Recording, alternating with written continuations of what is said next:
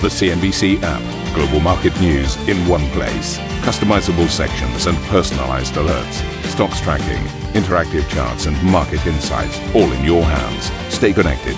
Stay informed. Download the CNBC app today. Welcome to Squawk Box. I'm Arabile Gumede. Thank you so much for joining us for what is the final trading day of the year. Let's get straight into your headlines.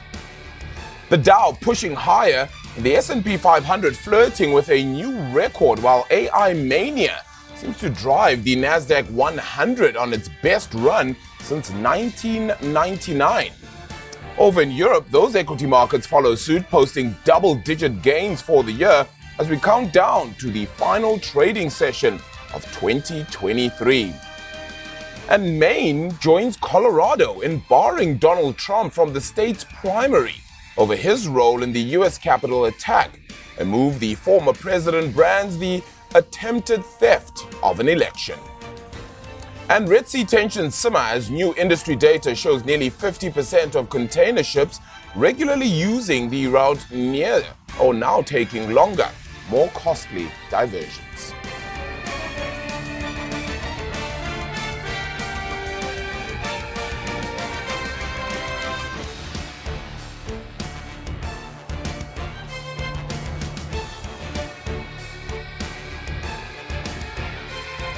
Certainly is a good day then to you, of course. Yeah, the final trading session then of the year, right? I'm alone, but nonetheless, the markets will keep us busy, won't they? Well, seeing the uptick then in the overall market picture, the NASDAQ composite not necessarily moving higher, but really still in and around that flatline mark. Of course, across the year, 44%. We'll unpack that a little bit more, but it has been those tech counters that have really moved things along. Those gains still seeing uh, some of them in this low volume market then uh, across the S&P 500. It's trickling towards that record high, right? We are still on record watch. 4,789 or thereabouts is that record number that we're looking towards.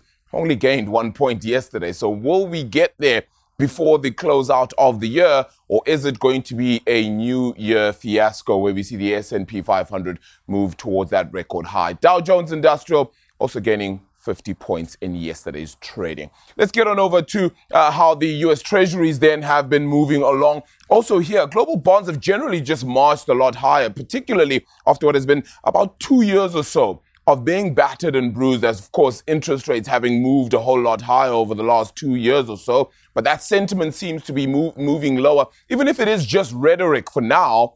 We are expecting, and the market is definitely pointing towards uh, a whole drop off in interest rates heading into 2024. 10 year Treasury yield, in fact, that's fallen around 120 basis points from its 16 year high. That's above 5%. 5.021. That mark was hit in October. Right now, look at that 10 year Treasury yield. 3.838 is where we currently sit. That's certainly falling off from that 5% mark.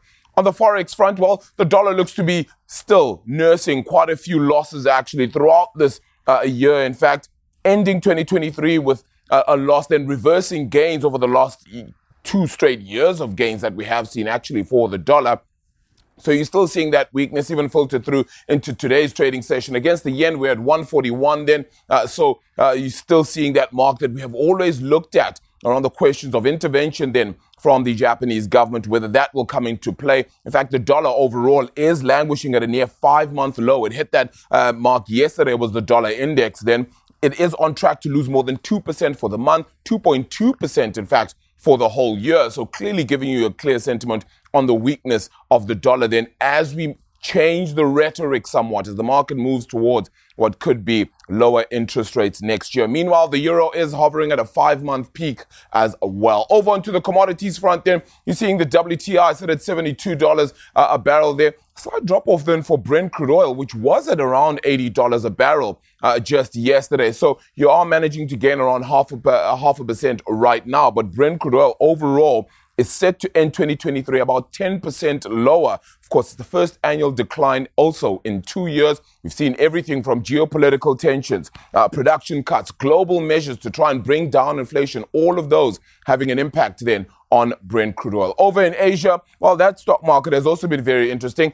the market here has generally fallen outside of the Shanghai Composite, which has gained two thirds of a percent thus far in this early morning trading picture. Tech companies continuing to see their advance. Xiaomi, the one we've been speaking about then, uh, as well, has actually released plans to enter that oversaturated electric vehicle market out of China. So they've decided we're going to try and fight Porsche. We're going to try and uh, fight Tesla as well. And we're getting into that market. So that the Hong Kong traded uh, share of uh, Xiaomi is actually down 4% or so in the, this morning's trading picture. Overall, though, we are seeing some slight negative bias across the Asian picture.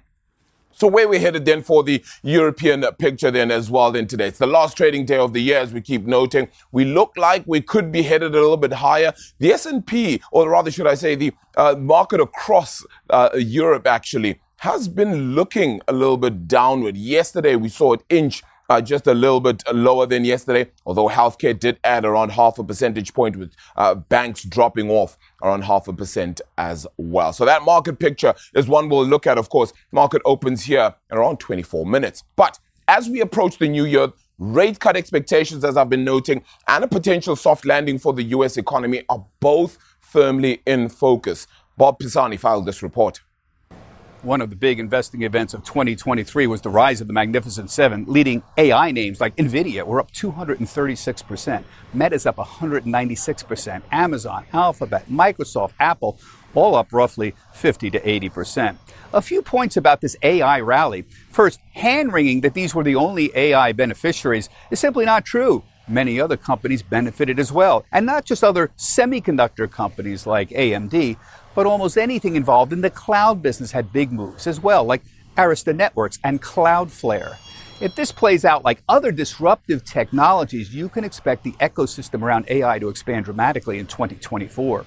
Second, hand wringing that this would lead to crazy valuations hasn't occurred, at least not among the largest players. So, for example, Microsoft's 2024 earnings, it's roughly 28 times forward earnings. That's the multiple. It's only slightly above the five year average of 26.7. Apple and Meta and Nvidia and Alphabet, they're all also close to their average valuations. Third, since rates began declining in late October and the soft landing became the dominant paradigm, the influence of these magnificent seven has waned. Tech stocks are still strong, but the market's dramatically broadened out since November 1st. Small cap stocks, value stocks, equal weighted indexes are leading the way even as tech indexes like the NASDAQ 100 continue to gain. How about these 2024 worries? The market's position very bullish. So aside from geopolitical conflicts, there's three clear worries for 2024. Number one, fewer rate cuts than expected could occur. The market's expecting about six cuts in 2024, but overall economic growth and wage inflation might be more resilient than expected. Second, the economy could go into a recession. All we need is a few disappointments in the numbers on inflation or wage growth or job openings, and the financial press is going to trumpet the recession is finally here. And the public will indeed slow down spending just enough to have everyone agree we're finally in a recession. Huh. Finally, earnings and revenue disappointments could show up. Bottoms up analysts are expecting record earnings in 2024, about 11% higher than 2023. That's a lot. The small number of companies that have already reported fourth quarter earnings that ended November, they have already noted inflationary pr- pressures and lower volumes. And as a result, some big names like Nike and FedEx and General Mills, Wayfair, CarMax, Paychex, they've all reported revenues much lower than expected. As a result, some analysts have begun lowering forward estimates, the 2024 estimates for a lot of these companies. Keep an eye on revenues. It's a 2024 trend that bears watching. Back to you. Well, some interesting thoughts there for 2024. Let's get to Bruno Verstraete, founder of Lakefield Wealth Management. Bruno, thank you so much for the time this morning. Happy holidays to you, and especially for joining us on the last trading day of the year. So you get to have the final say sort of on this market picture. I mean, what are your thoughts on that? I mean, you have the soft landing uh, sentiment that could be happening, but you're saying that the depth of the US recession will depend on employment and spending power. I thought we were heading for a soft landing. Good morning. Yes, uh, well, we're at that time of the year again where we try to look into the crystal ball backwards and forward. I think indeed the, the US consumer was the one that really held up the economy. And also the US uh, economy by itself, the growth was really pulling the global growth because there was a lot of slowdown coming already from China and from Europe. Um, I think at this stage, the, the employment level is the one to watch. Uh, also, the job openings as a bit of a leading indicator. It seems as if jobs are very sticky at this stage because everyone had difficulties finding the right people. Now that they finally have them, they pay them well and they give them spending power, but at the same time, they don't want to lay them off until really they see the, the revenues falling down for whatever reason in their industry. And I believe that is really pulling the market. And that's also what the Fed is looking at this stage. Their dual mandate seems to shift a bit away from inflation into the employment and the economic growth and into an election year that's only going to become more important from the political side as well. I mean, ultimately, they don't, they, they, the unemployment rates won't necessarily happen then going into next year either. So it means that they probably won't be firing. That means the economy perhaps holds up. The problem becomes, though, unfortunately, that it does make inflation a little bit sticky, surely, doesn't it? And that might mean you don't necessarily cut interest rates, especially the six times that the market might be looking for. That would mean a cut every meeting almost. Well, I believe the market is indeed pricing in perfection at this stage. Uh, six rate cuts although they might come very quickly once the economy really shows signs of weakness, I don't think the Fed will hesitate. But six might be a bit over the top. Um, time will tell. They could go into small cuts initially and then uh, make them bigger going forward. Uh, but clearly, the, the employment is what, what they're watching as well. And uh, inflation could come from an unexpected angle. Um, supply chain issues popping up again now with the issues of uh, shipping at this stage, where we don't really know where that's going to work out. Uh, that's clearly something which is a, a, known unknown at this stage, and that could throw some some dirt into the uh, into the gearbox. Mm. Uh, Bruno, let's touch then on to just this bond market as well. That has been a key focal area, around 120 basis points then lost since the highs of 5.02 back in October. I mean, that was quite significant for the market. Everybody was saying stay in the long dated stuff. Do you still stay in the long dated stuff going into next year? Well, I believe that if, if there's one headline that I would um, call for next year, it would be My Name is Bond. I believe really that bonds are going to be the asset class that are going to continue to outperform. One shouldn't forget, if you look at a 20 year ETF from the top till the bottom, it lost 51%. I mean, that is, is something which hasn't taken the headlines as much as equities going down. I'm not saying that we're going back to negative interest rates, but this shifting of the yield curve, this going back to normalization, is clearly offering a lot of potential in an asset class which has suffered tremendously in the past years, which has shifted that money away into cash and money market funds. And if that rotation starts to come back, uh, there's clearly quite some potential left in that. Um, I would go and build up a ladder strategy, lengthening your duration along the way, uh, and stay very, very high quality on uh, on the exposure. Yeah. So, what does the balanced portfolio look like next year? If that's if that's the ultimate aim, then that somebody looks for next year, chances of the market having gained the way it has this year, maybe not necessarily so much so, because over the last two years, I mean, market has pretty much moved. Uh, as you kind of would accept, you expect. You had a bad year, the one, you had a really great year. The Mag 7 is actually only up 8% over the two year cycle, uh, if you, if one was to look at that. Does that continue to next year? Do you see a downward year, an upward year, and by how much? Well, I wish I, I wish I knew, but I believe on a balanced portfolio, the good news is that if if the economy starts to slow down, it's definitely going to impact the more cyclical stocks to the downside. At the same time, the Fed is not going to hesitate and is going to bring the rates down, and that could be beneficial for bonds. So I believe a balanced portfolio has the advantage of of having an alternative either in cash in the short run and then in bonds in the longer term. Uh, I believe all in all, a balanced portfolio with good quality stocks will end the year positive um, for sure. I don't think uh, th- this is going to be suffering. The big question is uh, AI and uh, obesitas. How much of a weight do you attribute in the portfolio, knowing that they had already a very good run? It's hard to not have the, the Magnificent Seven, uh, but they could still take a bit of a beating just like they did in 2023. I see what you tried to do there, Bruno, by talking about the obesity drugs and how overweight you can be on those stocks. So that will be a sector that we definitely focus on as well a little bit later on in the show. But interesting thoughts. Thank you so much for your time. A happy new year to you, Bruno. Hopefully we get to chat to you as well in the new year. Bruno Verstraete, the founder of Lakefield Wealth Management. Now, stateside, Maine's top election official has ruled that Donald Trump is not eligible to run in the state's primary election. That's after his role in the attack on the U.S. Capitol in 2021, citing the 14th Amendment, which bars those who have engaged in insurrection or rebellion from office. Now, the decision from the Democratic official follows a ruling which barred Trump from Colorado's primary ballot which need a decision to be enforced before the Supreme Court rules on the matter. Now, in corporate news, Google has agreed to settle a $5 billion lawsuit that accused the tech giant of secretly tracking the internet usage of people using the Chrome browser's incognito mode.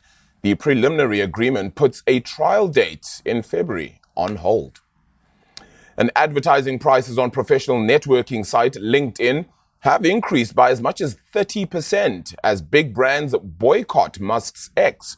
Annual ad revenue at the Microsoft owned group was up over 10% year on the year as demand grows for access to the site's 1 billion users.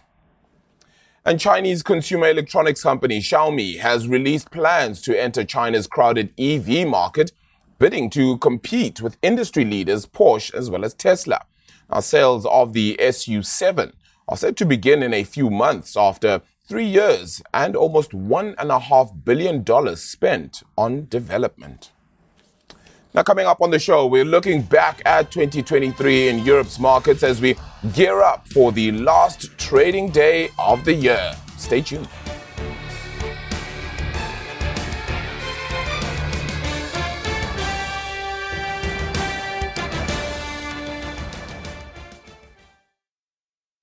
Ambition to me is about doing better. I think ambition creates a pathway. The best advice I can give someone starting off a career is don't have a career, have lots of careers, try loads of different things. Talk to people and put your ambition out there. I don't feel that I've hit peak ambition because it's a learning journey. CNBC is where ambition meets opportunity. What does living ambitiously mean to you? Hear it from our CNBC anchors, reporters, and global business leaders on CNBC.com.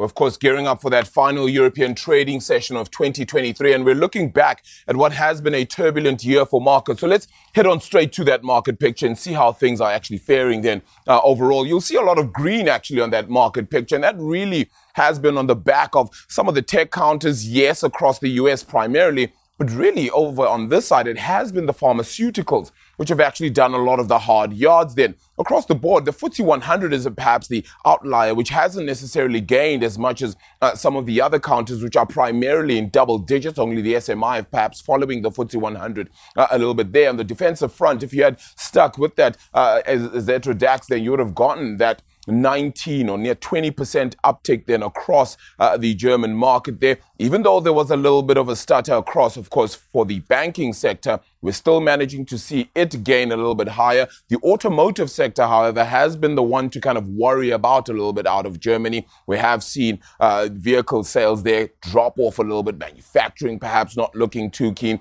That's only because the market has now moved so much into that EV space, as we've been speaking about Xiaomi as well perhaps manufacturing out of Germany is getting a little bit weaker for where plus the growth picture there not necessarily doing too good. Europe Europe's uh, top performers, and it, will kind of give you a clear sense of what I've been speaking about, right? You do have the likes of Rolls Royce having gained uh, 200%. Then, of course, you are still looking at the defense counters there, and that's pretty much what that is. Then, of course, the tech counters. You're looking at semi, uh, BE semi, then going up 144% thus far. So too ASMI still in that in that tech sector. On the retail front, this stock has certainly moved a lot higher as well. 120% on the up then for Marks and Spencer. So that kind of gives you a clear sense of what has happened there. And while in luxury, you still have Pandora going up over 86%. The worst performers there will give you a sense of what I was speaking about again a little bit earlier on. You do have the likes of Anglo American taking a bit of a beating there uh, of nearly 40% down this year. Delivery Hero, uh, not necessarily looking too good in that food delivery space, then going down 45% thus far. And really, that really has been the sentiment across a lot of these then, right? Going down Alstom as well, 46.82%, not really too much by way uh, of contracts there coming through then for Alstom this year. Embracer also taking a 40% hit.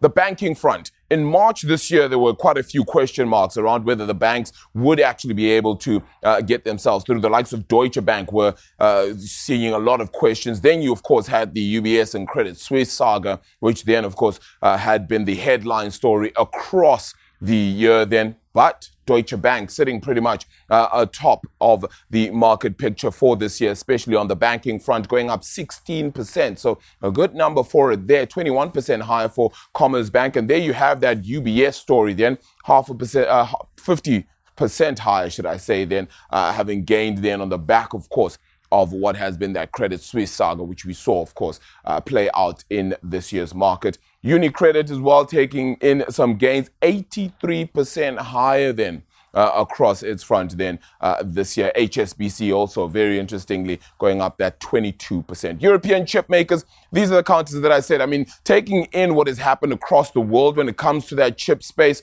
well, you can see it going a little bit higher, following on from that NVIDIA uh, and, and that space as well. Uh, having seen the likes of TSMC also move higher this year, more than 100% gained for ASMI out of the Netherlands. The healthcare companies, I mean, let's remember that you did see um, the likes of Novo Nordisk even move a lot higher this year. All of these moving to the top then of the market across Europe. In fact, then uh, the Novartis also more than 6% to the good. On the other side of that, you have AstraZeneca year to date going out, down 5% with Roche down.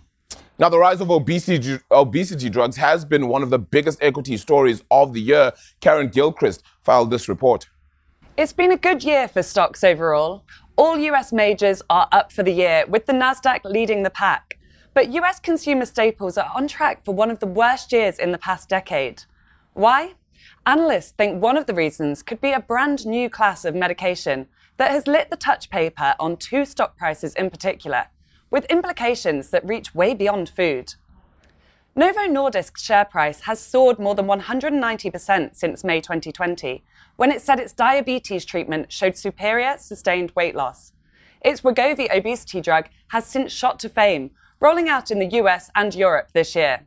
Speaking to CNBC in November, the CFO put anti obesity drugs at the heart of Novo's expansion plans.